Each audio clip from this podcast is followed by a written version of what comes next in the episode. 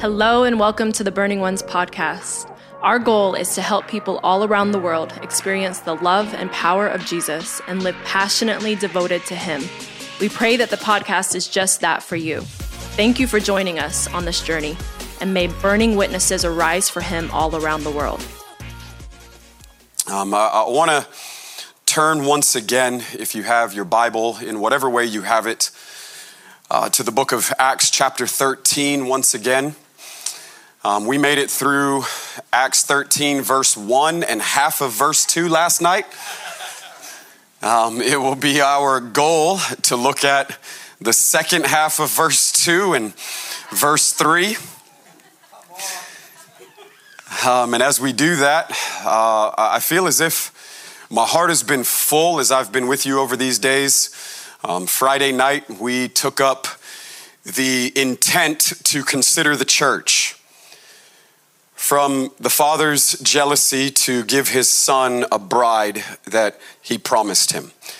A beautiful people from every tribe, nation, and tongue, redeemed and harvested from the nations of the world, radically reconfigured and transformed through a born again experience, now living as heavenly colonies planted throughout the cities and regions of the world that it is the intention of the Father to repopulate the nations of the world with this family of new creatures. That it is a family. That the church is primarily a family by way of identity, by way of value, by way of purpose and mission. That it is a family first.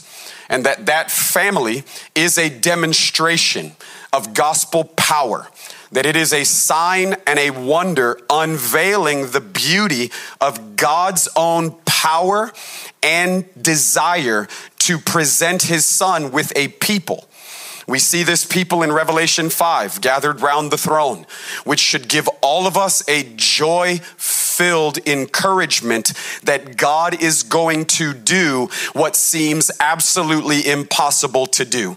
He is going to give his son this people because he made a promise, and the Father has power to perform every promise. And Jesus gets everything he prays for. So we considered the church Friday night. Last night, it would have been our intention to consider the calling of this family, to rediscover the beauty of first love, to re engage the mission of the church, the ultimate mission of the church, which is to minister to the Lord, to gaze upon Him, to see Him rightly, and to be conformed to his image and experience greater places of surrender to his leadership and lordship. To have his love transform us and then to take his yoke upon us and to have his teaching become our leadership in this life. And that as we yield to the one who is the word, our lives are conformed as we obey the word. And as we obey the word, we begin to look like the one who is the word. And so we considered the calling of the church. And this morning, as we look back again to Acts chapter 13, yes, these conversations, these messages, if you would, can be considered independently, but they are best considered progressively. They are enough in and of themselves, but they are meant to be put together. And so I didn't just come with a handful of hotsermon.com type words but really trying to consider God's eternal purpose and why it's relevant to each one of our lives as we are a part of this family that God is redeeming from the nations as the prized possession and inheritance of his son. And so this morning we're going to consider the commissioning of the church. The church, the church is calling, and now once again from Acts 13, the church is commissioning. And I'm going to take a moment and I'm going to pray something that's going to seem incredibly simple. Uh, but I believe that it's going to have a profound effect if the Spirit actually works this into reality in the midst of us as we've gathered together this morning. So I'm going to ask you if you would. Let's just put our hand over our heart or over our chest for a moment. I'm just going to pray something simple. Holy Spirit, I'm asking you right now, even as we sense your presence in the room, We know that wherever two or three are, you are there in the midst, joyfully unveiling the beauty of this man, Jesus. And so we ask you first, help us to see him. We need to see him in our own life. We need to see him from our own heart. Give us a glimpse this morning that would alter our lives. And I pray that you would reconfigure every thought process, every lens, every perspective, every frame that is not in alignment with your thoughts and your value system. This morning, I pray, help us to be transformed by the renewing of our mind. We want your value system to be our value system. And I pray as you do this, release fresh joy in the lives of your people to engage the mission of their day to day life as worship unto the Lord. Um, we love you, Jesus. We're grateful for grace, Holy Spirit. Amen. As we look this morning at Acts 13, once again, verse 1 says, There at Antioch there was a church. We realized that the church is a response or a consequence to the persecution that was running rampant in the church because of a madman assassin by the name of Saul. Saul, a religious Pharisee with zeal, was legally persecuting Christians, finding those who had aligned their lives with the way.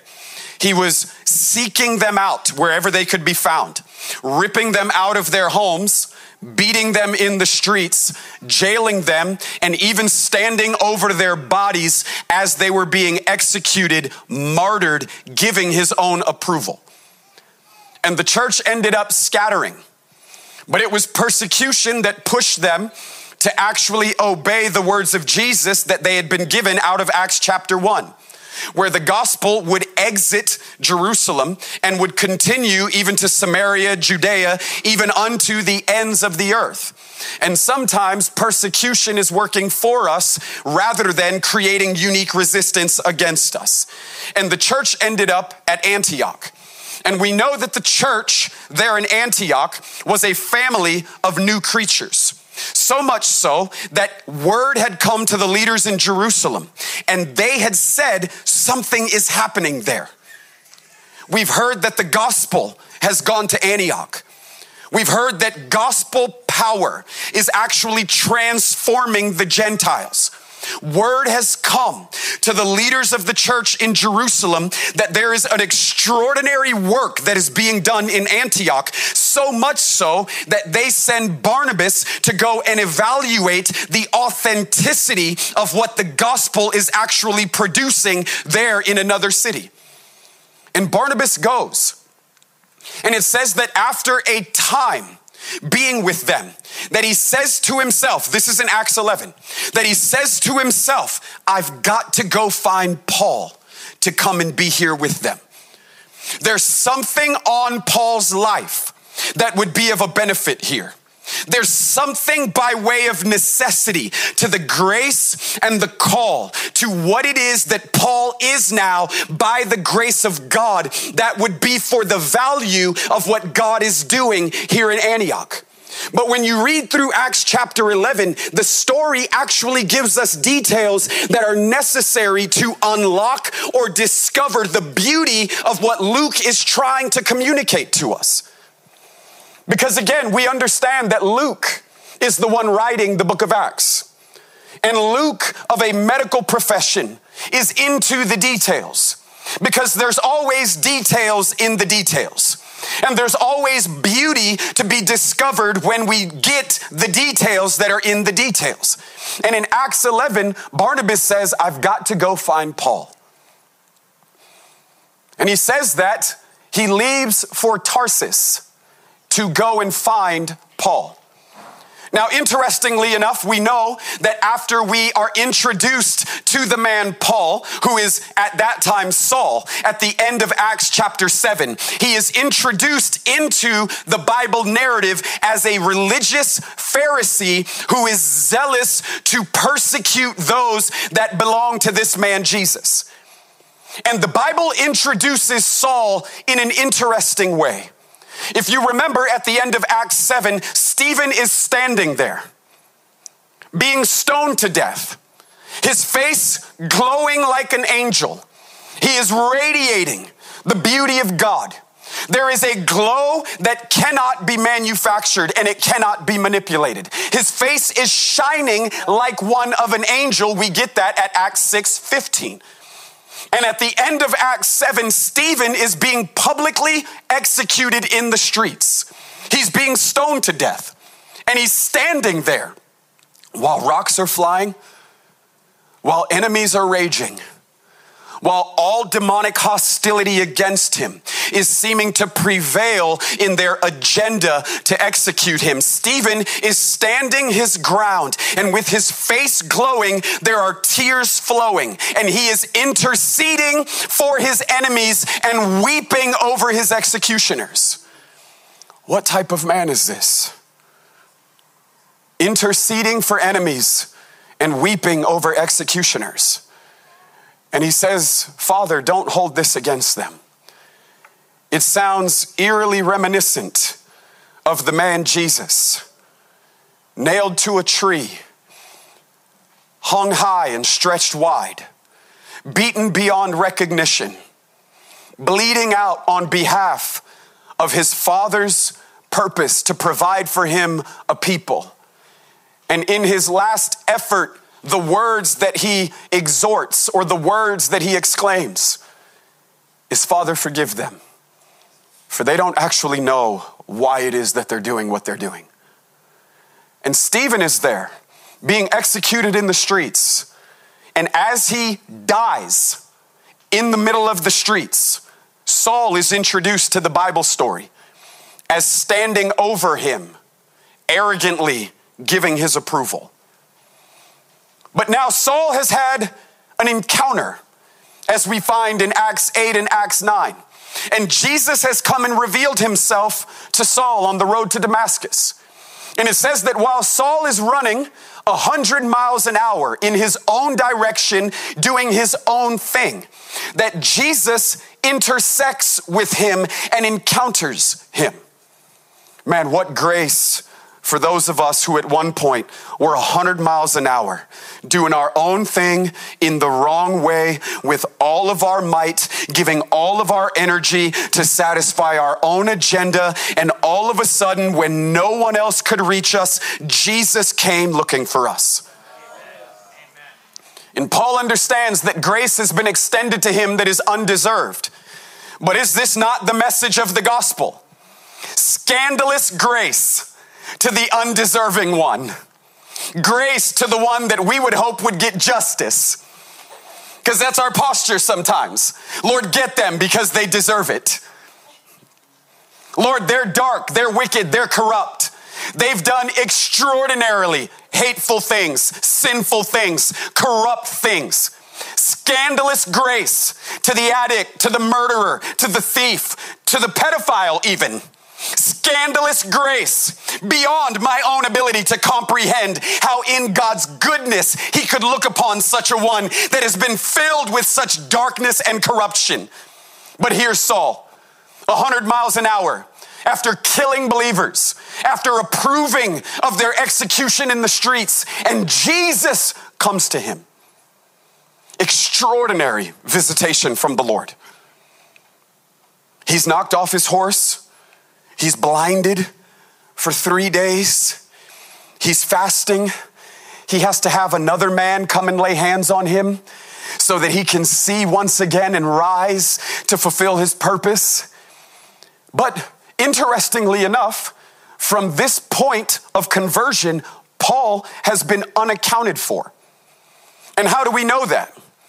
Well, when we use all of the Bible to interpret the rest of the Bible right? We want to use Bible to interpret Bible, right? We need Bible to understand Bible. We don't use opinions to interpret Bible. We don't use cultural opinion to interpret Bible. We use Bible to interpret Bible. And so I don't know where Paul is, but the Bible actually tells us where Paul has been. So as we continue to journey through the scriptures, we have Paul's letter to the Galatians. And Paul says in Galatians chapter 1 that there was a profound visitation from the Lord that he undeservingly received. And he says, The gospel was revealed to me. The gospel was revealed to me. Acts or Galatians chapter 1. Galatians chapter 2, Paul says that it had been quite some time where he was seemingly off the radar, unaccounted for, living in obscurity and seemingly hiddenness from the gospel narrative. And Paul says that it had been 14 or 15 years in Galatians chapter 2 before he rose to go again to Jerusalem. 14 or 15 years. What was it that Paul was doing? I think the details of the scripture must provoke us to ask questions that we don't necessarily at all times have a jealousy for. Because the Bible is revealing the type of way of life that actually produces the type of man that Paul was. And it's not just interestingly enough in the life of Paul. Because Paul has a profound encounter with the Lord, but then he is unaccounted for for 14 or 15 years. And in Acts chapter 11, Barnabas says, I think I know where he is. I'm gonna go to Tarsus to try and go find him in Acts chapter 11. There's something happening here at Antioch, and Paul needs to be here. I feel from the Lord that there is something on Paul's life that would be a benefit to what God is doing here in Antioch. And Barnabas says, I'm going to go to Tarsus to look for him. Well, why is it important that it's actually giving us details of where Paul can be found? Because when Paul is introduced to the story, he is known as Saul from Tarsus. Paul has a profound encounter with God. And rather than running to the limelight and to the highlight reel, rather than trying to gather around all of those who were influential or well known or famous, rather than trying to uniquely, with an agenda now out of an encounter, try to establish himself in some sort of prominence or platform or ministry conversation, Paul does not do these things. Paul takes this extraordinary encounter with the Lord and actually goes back home. Because you and I should understand that everything that's happening at home is actually what's happening.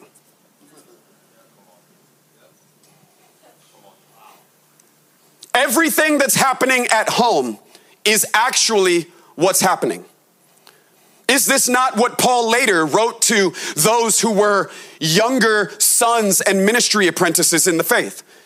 As he wrote to Timothy in 1 Timothy chapter 3, Paul would write these words When you're actually considering someone for leadership in the church. Now, now I know that a lot of times we get hung up on titles and we want to know, well, like who's a bishop and who's an evangelist and, you know, who's a pastor and like who's this. I, I think at times we need to slow down a little bit, right? Who's an overseer and who's a deacon and who's an elder? Let, let's slow it down a little bit and let's start with actually some of the labels that matter more to God than even those labels.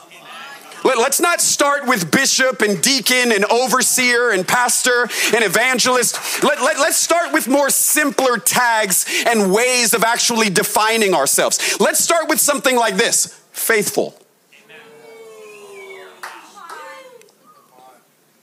honest authentic. And Paul is writing to Timothy and he says, in the consideration of those whom God is going to touch among you. And he is going to mature them and raise them up. There are certain things, there are certain qualities, there are certain characteristics. Another way to say it, there are certain evidences that you should be looking for when you are actually considering someone to relationally have influence in God's house.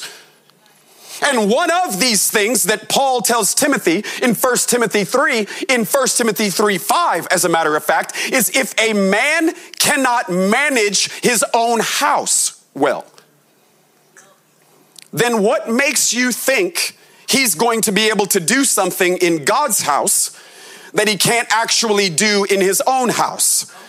Because the idea is what you are doing in your own house is what you are actually doing that the greatest platform that we are privileged to stand on is the one that God has established in front of our family members at home.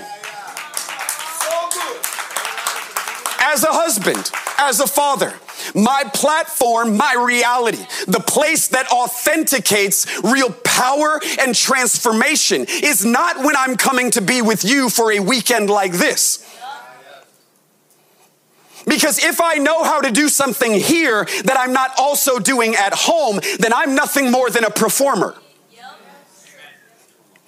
And the reality is is we let people do things in meetings that they're not actually doing at home.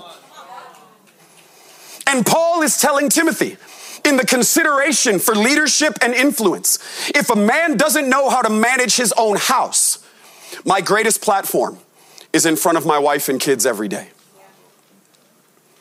my greatest platform. Because what benefit is it to me if you applaud me and amen me, but my own family is disgusted with me for they see me as a hypocrite? My own family can't amen my message nor my life because they understand greater than anyone else, for they have intimate proximity to me. That the things that I preach are not actually being lived out in the proximity of those that I'm most responsible for. So, Paul is suggesting to Timothy that the consideration of what a man's life actually looks like. Consider these things that he mentions. These are things that could only be appreciated if you had a vantage point to experience someone in real life. What do I mean? Well, a man can't have an anger problem. He can't be given over to fits of rage. Well, you're never going to know that if you only gather with me on Sunday morning.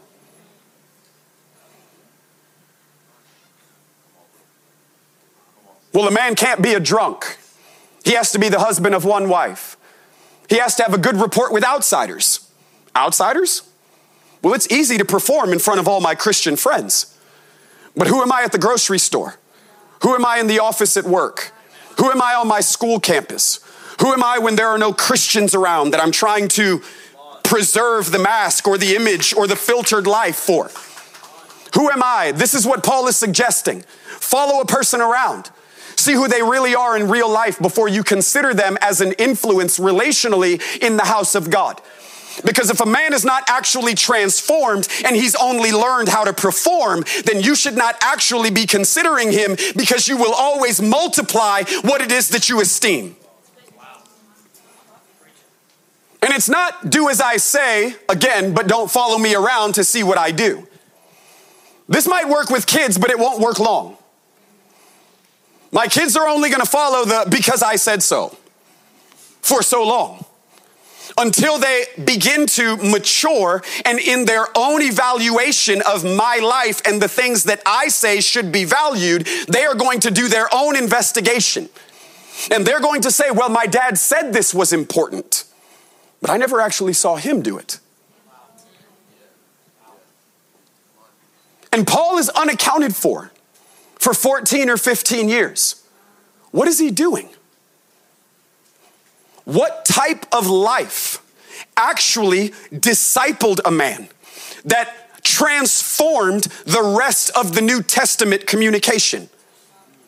God obviously believed in whatever happened to Paul and what he became over time, because the majority of the New Testament, once you get outside of the Gospels, is actually about this man. It's the accounting for of this life transformed by gospel power, seemingly unaccounted for for a decade and a half. But then once he rises out of obscurity and hiddenness, whatever it is that God has done, God obviously amended it. But it's not only Paul. But we should understand that the New Testament and Acts particularly is trying to inform us on something that because we are not paying attention to the details most times and our value system is wildly different than the things that God actually appreciates, we are not led into similar conclusions. Because most of us, let's just be honest, man. Like, we have an encounter with God the way that Paul did. Four, five, six months later, Bro, I'm gonna have a logo. I'm gonna have a 501c3. I'm gonna have a website. I'm gonna have a YouTube channel. I'm gonna have a podcast. I'm gonna be knocking down doors. I'm gonna be trying to collaborate with other influential and other people that have power in this moment of history. I'm gonna be trying to jump on a conference circuit. I'm gonna be looking to preach at somebody's church. I'm gonna be out trying to do something. But this is not what Paul was doing. This is not what Paul was doing. 15 years later, some of us would have forgotten about the influence of the encounter.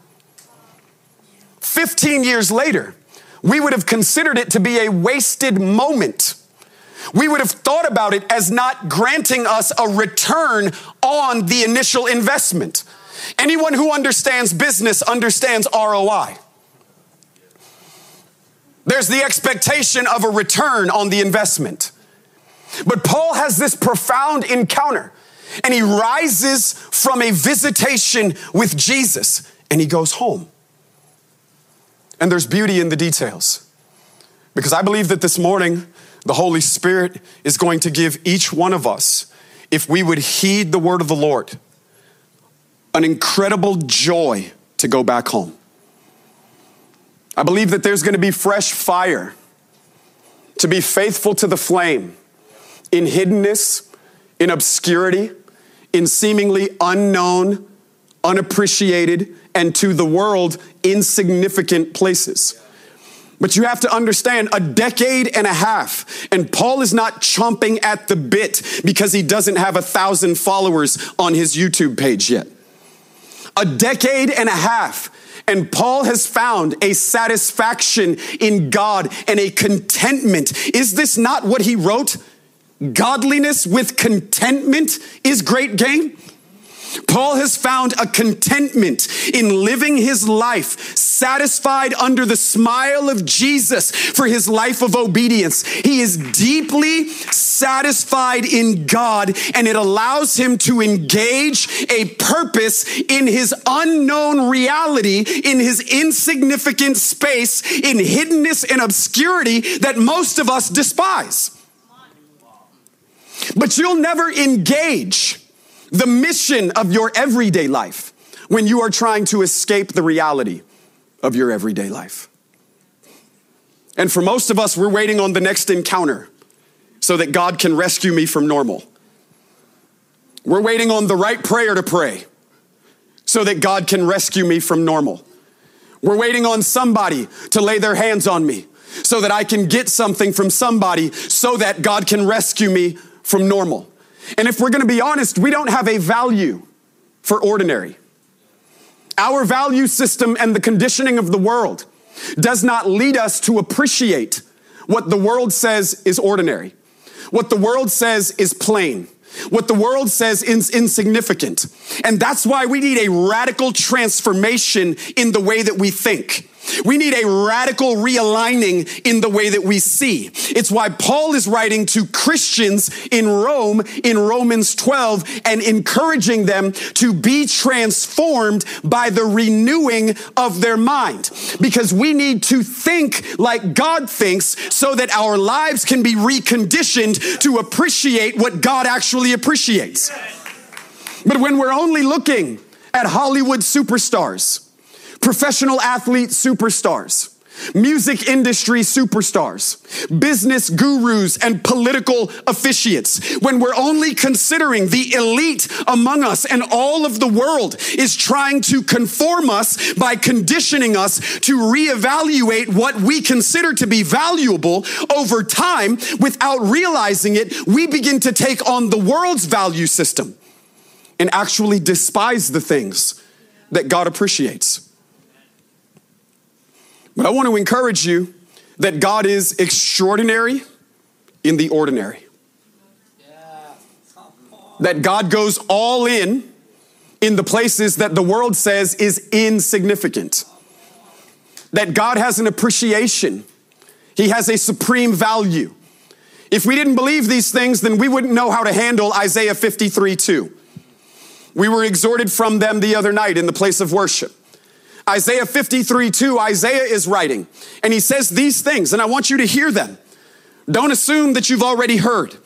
Hear this that Isaiah is writing. He says, For God raised him up, God grew him up before us.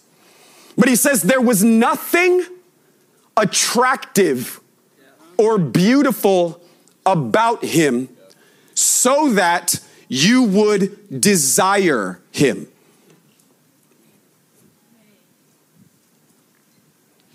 When you consider what makes Jesus beautiful, is it actually his attributes or is it his aesthetic that you imagine? Right? Jesus isn't amazingly beautiful because he's 6'3, 250, the right size pecs and biceps, right? Like he's got a six pack, you know what I'm saying? Like he doesn't have the dad bod. Like Jesus, that's not why he's beautiful. And Isaiah is telling us that there's something inherent in what you see and depreciate. But does not God even say this through the prophet Samuel in 1 Samuel 16? Whenever Samuel comes to Jesse's house and he's there to anoint the next king, he's looking for David, but he doesn't know it. And what does Samuel say? Is there another? And Jesse says, Well, if it's not gonna be one of these seven, then it's not gonna be anybody. And Samuel's like, But do you have another son? And Jesse says, I mean, I guess. But he's like, Man, he's like a little guy, and he's like, like, there's nothing like super attractive about him. Like, I mean, he's ruddy. You know, like, I mean, what does that mean? Like, he's just super normal. Like, my man is like extra average.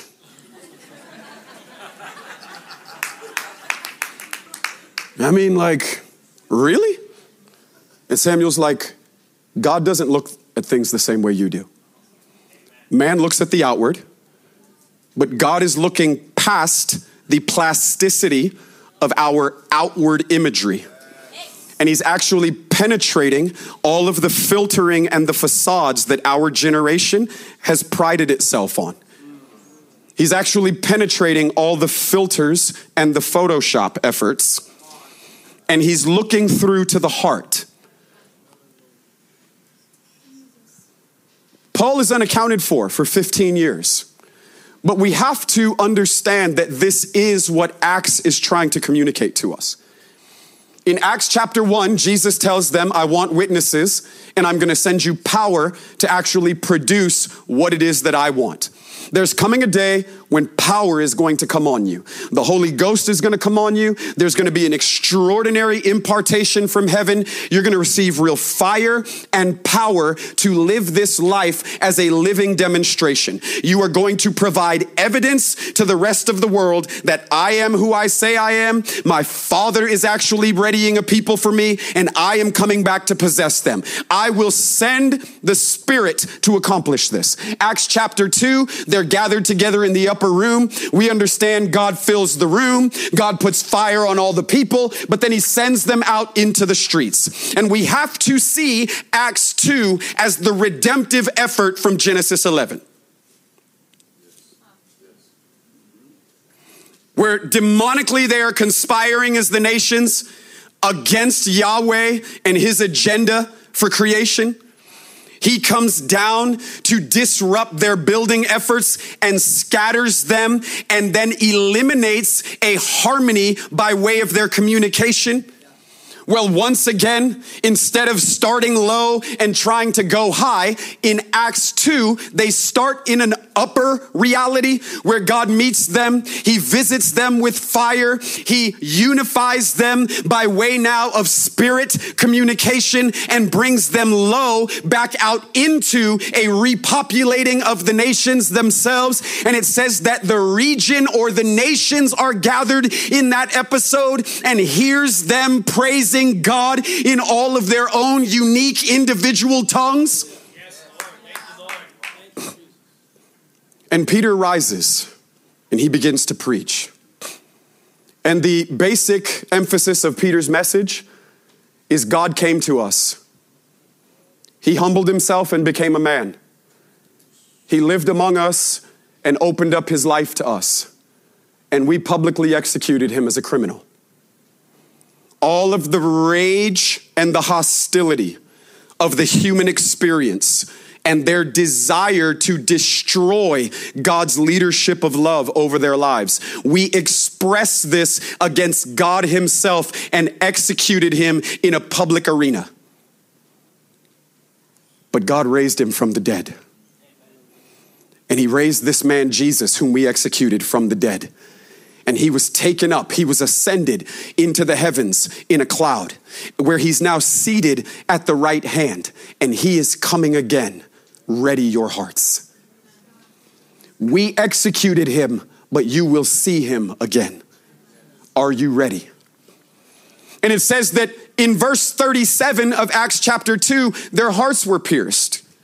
And in the consideration of the announcement of the gospel, they asked themselves, What must we do in order to rearrange our whole life to live as a response to the things that we've just received? Because the idea is this I can't just hear what I've just heard and then assume that I can keep on living the way that I've always lived. What you've now said has placed a demand on my life, and I must be willing to pay whatever price necessary to rearrange things, to live in a response or to amen the things that have been said. And it says that their hearts are pierced.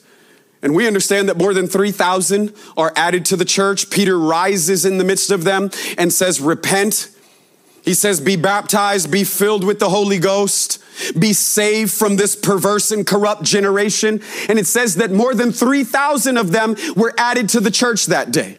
And then in one flow of thought, the Bible communicates to us is, and then daily, those. So let's hear this in continuity. When you respond to the gospel the right way, Acts is communicating that there is now a right way to live out a proper response that there is a way of life that becomes a wineskin that is best going to facilitate and cultivate what it is that God is desiring to do in us and then together through us as a people. And this is the Acts 242 reality.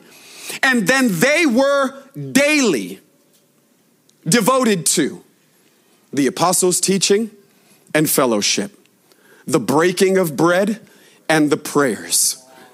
And then as you continue on, it says that they were all together and as they were together, living their lives together now as this family of new creatures, the experience of the Ephesians 2 reality, having their lives knit together, that they were going house to house, they were sharing meals with sincerity and gladness, awe and wonder swept over a whole community. None of them had any need because they were all sharing all of their possessions with any one of them that had a need or a a lack among them.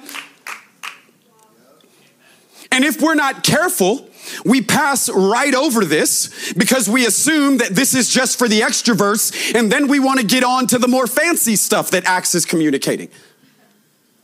Well, that whole community reality, that whole do a life a certain way, That whole like my life is not my own. Now I got to be planted as a part of a people. Now I got to actually do life the way that Acts is suggesting. I got to subscribe to a particular type of teaching. I got to enjoy fellowship. Well, isn't this the reality of Hebrews 10? Don't forsake the assembling of yourselves as most have come into the experience of doing. But it says that they were planted together and that there was a way of life together there was a way of life together that actually then produced the product of witnesses that Acts begins to account for as we continue to journey through the following chapters. But what is Luke trying to tell us? He's trying to tell us that God's prescription produces the product that God desires. Yeah that when you take on God's forms, God will form what it is that He desires. That when you build it the way that God says to build it, that He is going to bless it and His desires will be fulfilled through it. But this is the reality. When we let God form it, His promise is always to fill it. But when we don't want to take on God's forms, then we create our own formulas. And we're always begging God to bless the things that we're doing. But you'll never have to bless or beg God to bless what you're doing when you build it the way that God says to build it. In the initial days of creation, God takes several days to create the forms and he forms things. He's creating forms. He takes several days to form things, and then he takes several days to fill things. Well, the pattern has not changed because it is the promise. The divine prescription is this when you take my forms, I will fill the things that you let me form. And this is what Acts is communicating. They now conformed to a certain way of life together and that way of life together actually produced by way of a life of discipleship, a powerful people. We should be asking particular questions as we journey through the book of Acts. In Acts chapter 3, we find Peter and James going to prayer in the afternoon. Signs and wonders, power and demonstration by way of healing a man at the gate beautiful. Right? We're all familiar with this episode. Silver and gold have I none, but such as I do have. The man rises. There's all of this celebration out in the streets. But there's not just celebration, there's also controversy. Peter and John are actually beaten in the streets and apprehended by the authorities. They're put in jail and brought before, in Acts 4, the council of the elders and the legal authorities. But what type of people are these men? Is the question that we most ask because we want to be like them. Because in our own individual desire to be extraordinary, we see the evidence of a certain type of witness, and we are trying to fit our life into what is the evidence without understanding what has been the discipleship. And Peter and John are beaten before the authorities and they leave jail, considering it all joy to have been mistreated and aligned with the man Jesus. And they leave jail in joy and run straight to a prayer meeting. What type of men is this? But that is one way to view the circumstance. Another way would be to say who actually discipled these guys.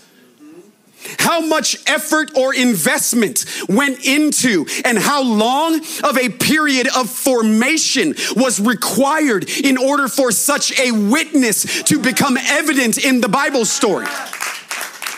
But because we don't appreciate the process, we only appreciate the highlights. We appreciate the movie reel. We appreciate game seven, last shot, but don't understand the 20 or 30 years of preparation that someone went through in order to have a moment that seemed impressive to the rest of the world.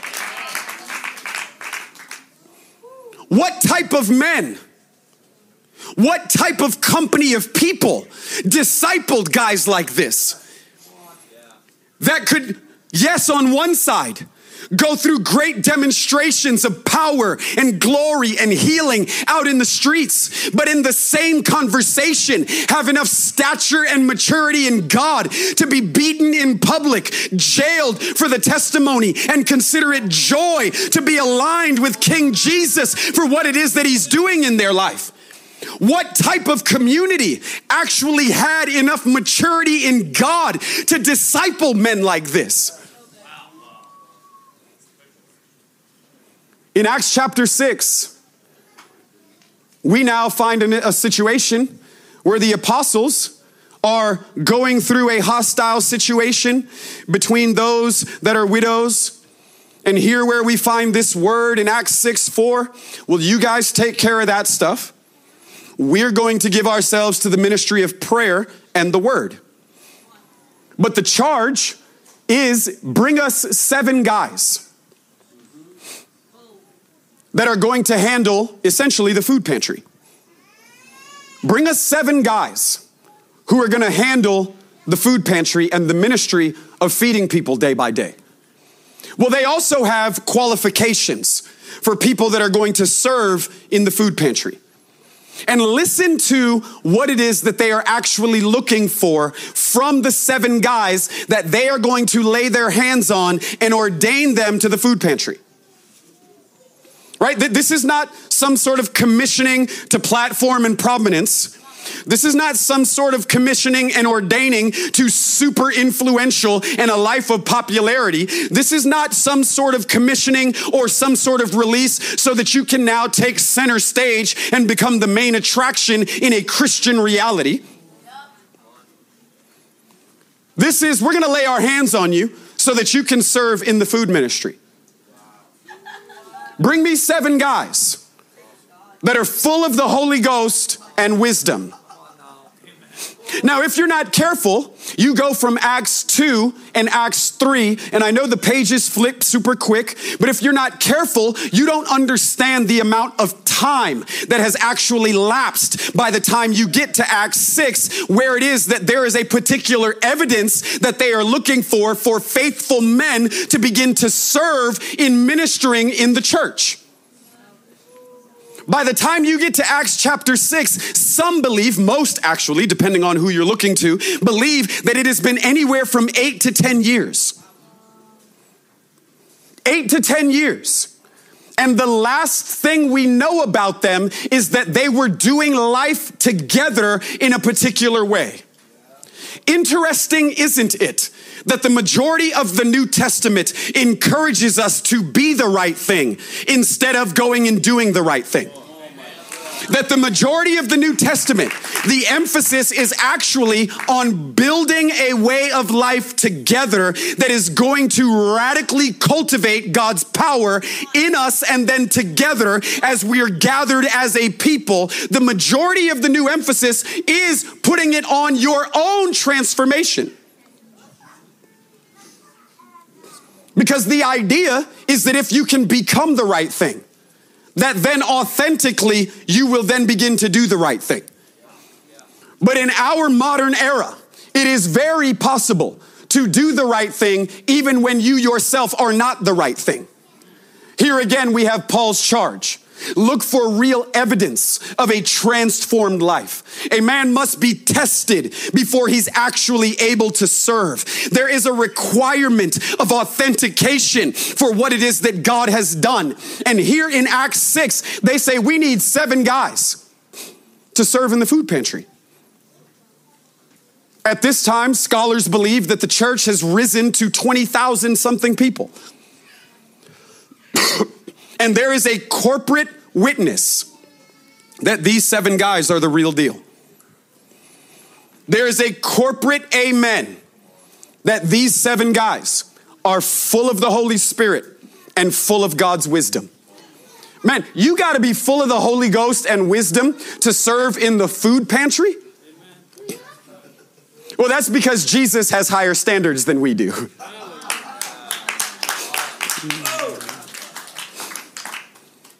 And if you don't understand that it's been eight to 10 years, then you lack the necessary appreciation for the process of formation that has actually happened in the lives of these men that has brought them to the place where now the evidence that is becoming visible to the world around them can actually be put on display. Because in Acts 6 5, we find the introduction of one of these seven guys to be Stephen. Now, understanding the Bible narrative, Stephen would have been one of the guys, many believe, that would have been there on the day of Pentecost. He would have been gathered with that extraordinary encounter where Peter gets up to preach. He would have been one of the ones amongst the 3,000 plus that would have joined the church in that moment. And then from that moment, responding to the gospel, and then responding to rearrange his whole life and now give himself to a way of life together as a part of this family of new creatures, we now are being introduced to Stephen in Acts chapter 6. But it's been 10 years. And for 10 years, what has Stephen been doing? He's been faithful at home. He's been giving himself daily to the apostles' teaching and to fellowship, to the breaking of bread and to prayer. For eight to 10 years, he's been going house to house, sharing his possessions, living in awe and wonder as a part of this new creation family. He's been giving himself in contentment and satisfaction to God in ordinary, unseen places. He's been going in and all in in the places that the world says is insignificant. He has been and has become extraordinary in the ordinary. And Stephen, by way of the process and the formation, now has a power that God is ready to put on display. Interestingly enough, similar to John the Baptist, in Mark chapter 1, verse 4, it says, And John became visible to the region or in those days, God made John appear. John wasn't seeking visibility. As a matter of fact, Jesus tells this. What did you go out there to go and see?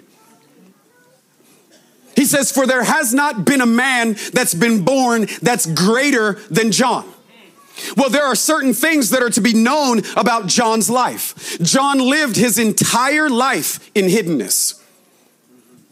He lived his entire life in obscurity. He prevented himself from all of the religious privileges as the son of Zechariah and went out into the wilderness to follow the voice of the Lord. He lived out in the wilderness with a small group of disciples. How do we know this? In Luke 11, verse 1, it says, The disciples of John rallied around Jesus and said, Teach us how to pray. John had a small group of disciples. He lived in the middle of nowhere. He was unseen by the masses. He lived in obscurity, and the rest of the world would consider to be insignificance. But Jesus says, There has not been a man that is greater than John. What is it about John's faithfulness that Jesus details as greatness? There are details in the details. And Stephen has seemingly lived in an unknown reality. For eight to 10 years, he's just serving faithfully. For eight to 10 years, he's not trying to establish his own name. He's not feeling prodded or provoked to have to establish his own ministry in order to feel value or in order to become secure in the place of his identity. Too many of us are feeling called to ministry out of insecurity rather than out of intimacy. And because we see the idol that the life of ministry has become. And we see the way that others are applauded and appreciated. And we see the other value that is ascribed to certain ones that have risen among us. We want our life to be considered in the same conversation. And so the insecurities that have not been dealt within us are driving us to feel a calling that is coming from insecurity rather than from intimacy. But there Stephen is, being faithful, being faithful in things that are unseen. There Stephen is living in joy in the reality of what it looks like to be planted at home and to be faithful in an insignificant place and space.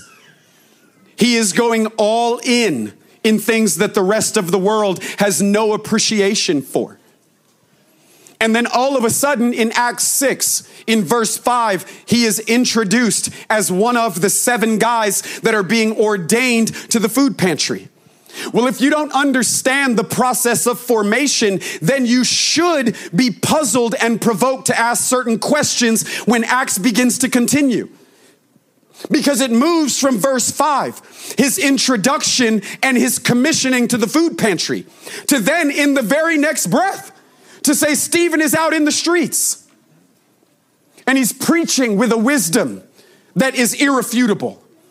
There's signs, wonders, miracles, and glory on his life. That he's out in the streets and he is now a witness. His life is providing an evidence. There is a demonstration of gospel reality that is now on display for the rest of the world to see. And Stephen is apprehended.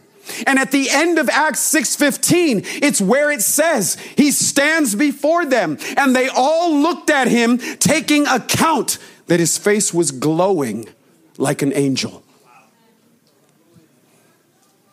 And here Stephen, it's the beginning of the end for him, as some would consider. But if you don't understand the details, John the Baptist spends, most believe, 30 years in insignificance, 30 years being unaccounted for. 30 years being faithful to God, but being unseen of and unheard of by the rest of the world. 30 years. And then most scholars and theologians account that John rose, became visible, or appeared for a period of six to 18 months, and then was put in jail and spent more time in jail than he actually did out in public ministering. 30 years of preparation for six to eight months of ministry, two years in jail to have your head cut off. And most of us would consider John's life was a waste. Because the majority of his life wasn't spent being appreciated by the masses. The majority of his life wasn't visible to some highlight reel. The majority of his life wasn't spent on conference stages in front of crusade fields, wasn't taken with selfies with the most important gospel figures in our generation. John's life was a waste. That's what the world would say. But Jesus says there's not a man that's been born that's been greater than John. 30 years of formation for six to eight months of visibility to then spend more time in jail than he actually did publicly visible. Stephen, eight to 10 years being forged in the fiery flames of devotion to God amongst a family of new creatures. Eight to 10 years being formed, eight to 10 years being faithful, eight to 10 years actually living with satisfaction and contentment, learning how to love God in ordinary, insignificant places, but to call that ministry to the Lord. Man, how we need a radical realignment to the way that we think. We need a real transformation to our perception, our lenses, our scale and value system of the things that we deem to be important. Because there are things that are important to God that are not at all important to us. We're waiting for some highlight moment some ministry opportunity, bro, I'm telling you, if I could just get the mic before service, bro, I'm gonna prove to them that I could pray the fire down from heaven. Like, I get it. All those other guys are cool, but bro, I'm telling you, if I ever get my chance, like, bro, I'm gonna showcase what I've got. Boy, I'm telling you, if they ever ask me to speak, I'm gonna preach the paint off the wall. I'm gonna tell them everything I know about the Bible if you give me an opportunity. And some of us are waiting for the opportunity to showcase. We're waiting for some special moment because we have a radically different value system than God does.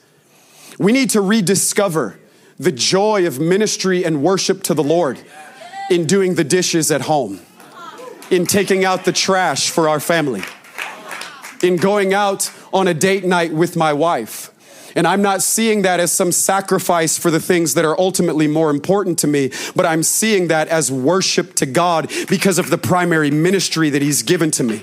And I need to understand the lens of my primary ministry actually being established in my home and not see my home as something that I'm willing to sacrifice for the ultimate sake of being called to ministry. Because most of us, we actually despise the family reality. Some of us are actually thoroughly discouraged with our ordinary life because we see it as a sacrifice that is hindering me from going to the things that I actually believe God has called me to. But let me just encourage you anything that you have to sacrifice your family to get is not worth getting.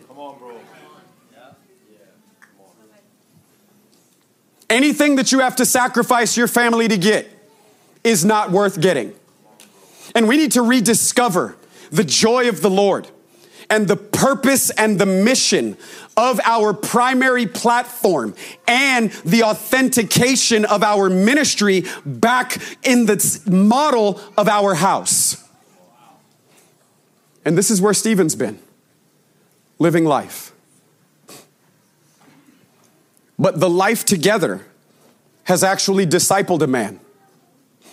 The life together has actually given God the space and place that he needs in order to mature the certain type of person that comes out from a way of life together that when pressed, that when persecuted, that when punished is not running for self preservation, trying to keep his idea of his own ministry intact, but is actually standing out in the streets with a face that is glowing and he's there weeping and and interceding over enemies and executioners.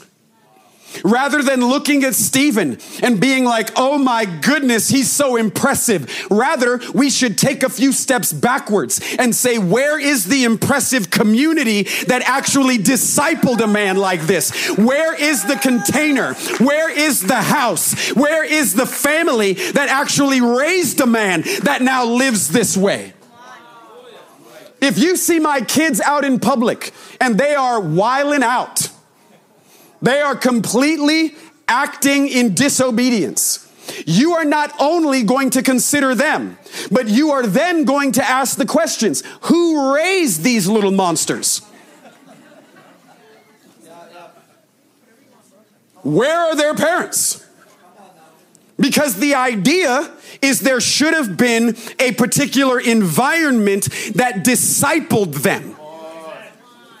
And so when we see glimpses of men like Peter and John, men like Stephen, men like Paul, we should ask ourselves the question where is the environment that they were discipled? Where is the family that they were a part of? And from that family, what way of life together actually created this type of witness? And here we have Stephen being martyred out in the streets. And standing over him is a man by the name of Saul. And at the end of Acts 7, you have to consider that Stephen is suffering for the sake of the gospel. That Stephen is being martyred, actually, the first martyr noted for after Jesus, being martyred out in the streets. But he's had enough formation that he's got real stature and maturity in God, where he sees God's purposes even in times when the rest of the world would tell him he's failing. Until we've actually been transformed, we won't even be able to discern in moments where the rest of the world tells us we've given our life to something that's not actually really important, when the rest of the world tells us that we're wasting our life and our energy and our gifting, when the rest of the world tells us that we're giving the best of what we have to offer by way of talents and opportunities to things that actually don't matter, we won't even have enough discernment to realize that the things that God values at times are incompatible with what the world system values. Because if the rulers of the age had actually known what they were doing when they nailed that man Jesus to the cross, is what Paul would later say in 1 Corinthians 2, they never would have attempted to execute him or to prevail in their agenda against him. And the reality is, is there will be moments when the rest of the world rallies around us. And they criticize us, and they mock us, and they tell us that we're giving our lives to insignificant things that won't ultimately amount to much, that we're missing out on all of the greater opportunities and realities.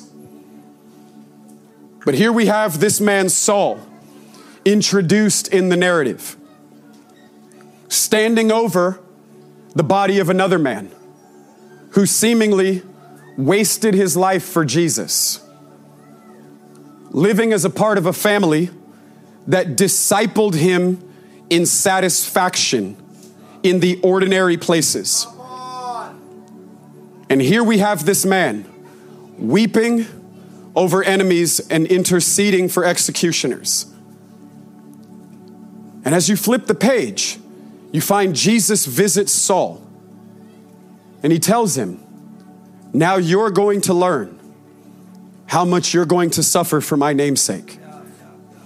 And Paul doesn't take this encounter and immediately rush off to the grand stage because you have to imagine that somewhere in his mind or heart or thinking, he considered a man that he recently just stood over who in his last breath and effort with words used it to intercede for enemies and to weep over executioners.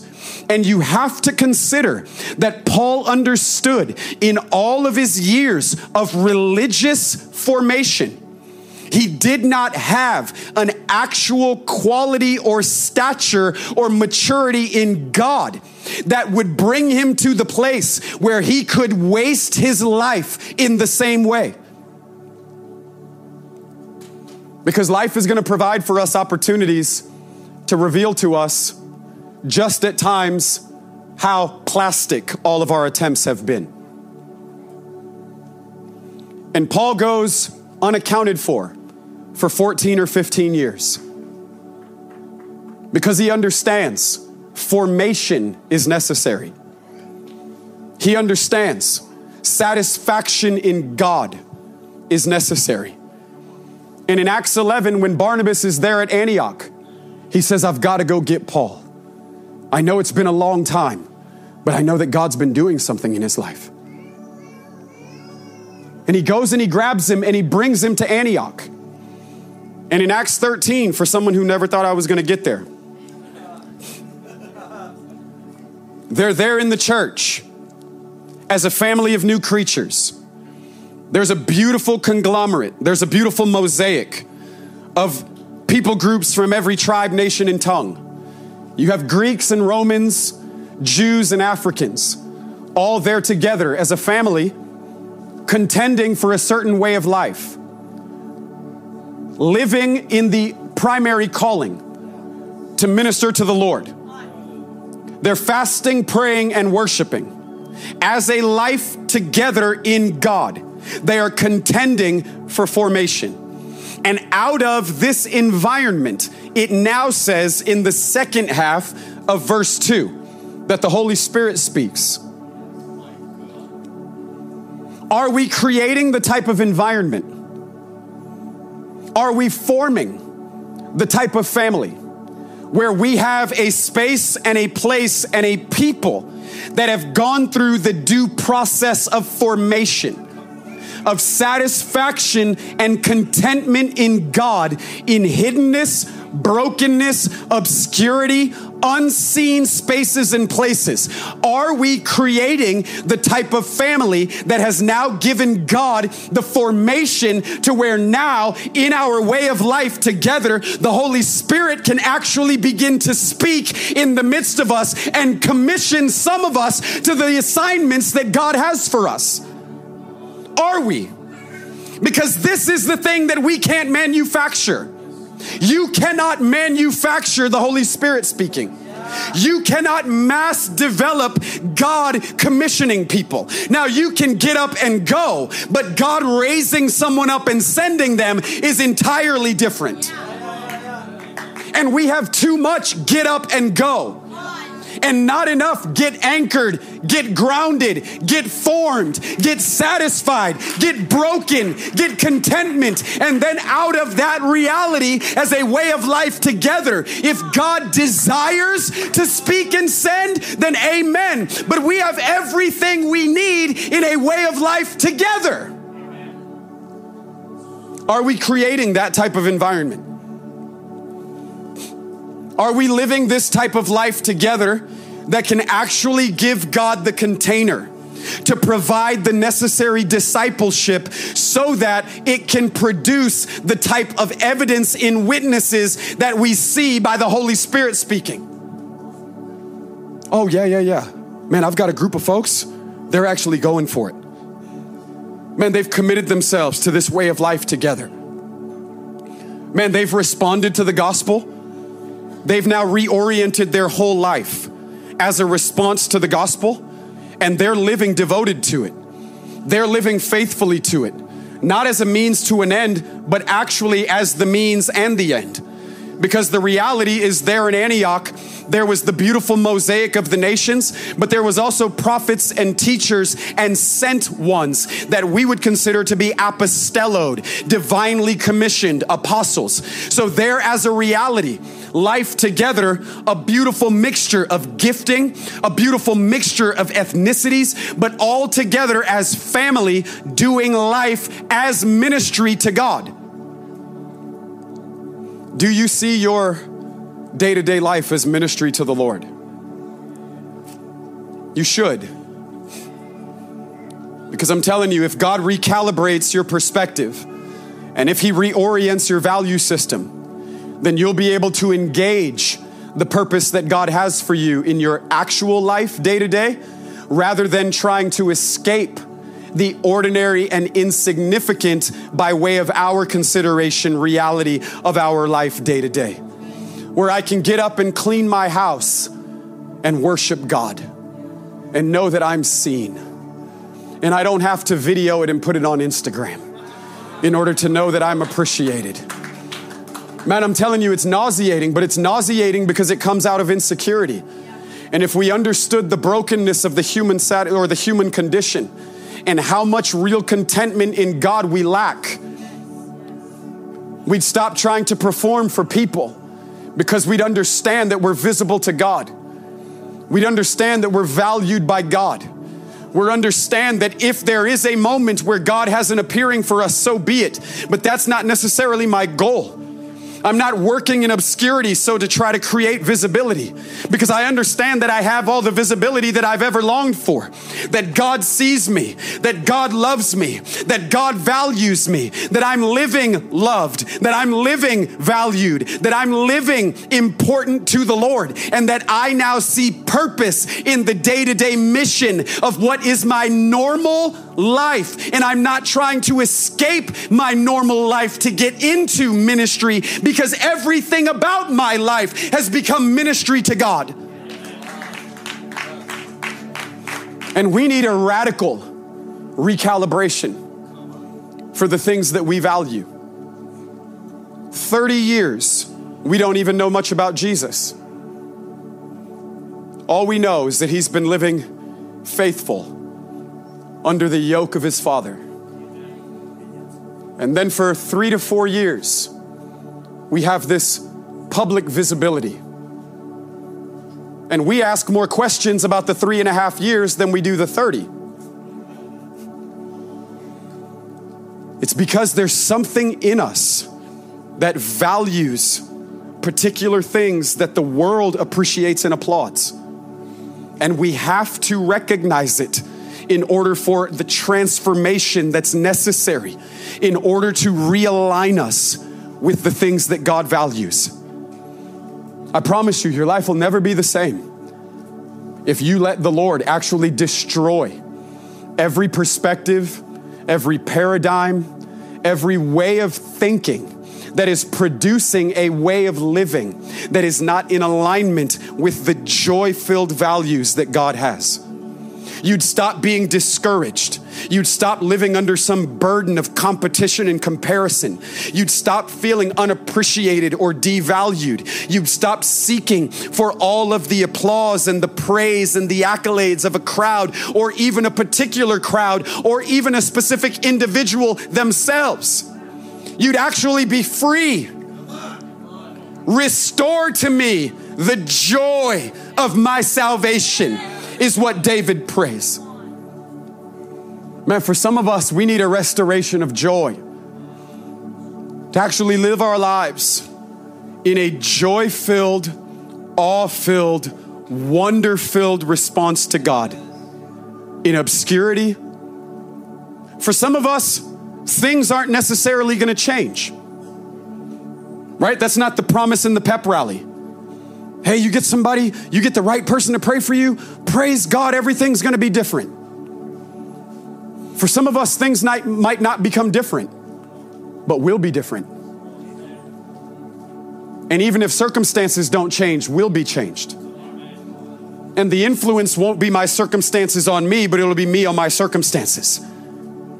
Some of us need a radical recalibration, and I believe that that's what's on the Lord's heart this morning. I believe the Lord wants to touch our hearts and set us free to where we can actually live for Him through the offering of our lives as worship to Him. And that we will regain a value for a way of life together that will be the container of discipleship. That if God would so ever decide to speak and commission, then let Him be the one that does it but because we will be content in the container of family and discipleship, we will have found all of our satisfaction in living our life in God together.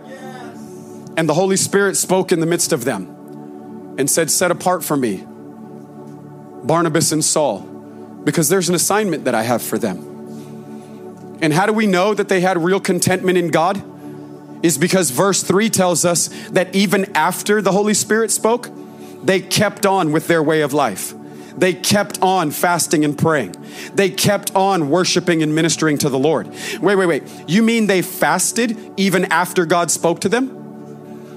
You mean they kept on in prayer even after they got a word from the Lord? You mean they continued to contend and to tarry and to go after it even after there were certain conclusions that would have caused most of us to bow out and then go find something else to do? I'm not just checking into worship hoping that God will speak to me and then separate me. Because these realities are not a means to an end. And even after the Holy Spirit spoke, they continued on. And then they laid their hands on them. And they said, What God is doing among us, we amen this in you guys. Go and do what God is saying. Man, I believe the Lord is inviting all of us into the joy of discipleship and formation that happens as we devote ourselves to a way of life together that is a right response to this gospel. The Lord is inviting us. The Lord is inviting us into the process. The Lord is inviting us to respond to Him and to rearrange our lives, to be devoted to a way of life together that is actually going to be the container that forms His desires. And may He speak in the midst of us and fulfill all of His purposes. Thank you again for listening today. We pray that it has fanned into flame the love that you have for Him. If you would like more information about Burning Ones, you can subscribe to our YouTube channel, follow us on social media, visit our website at www.burningones.org, or download our app.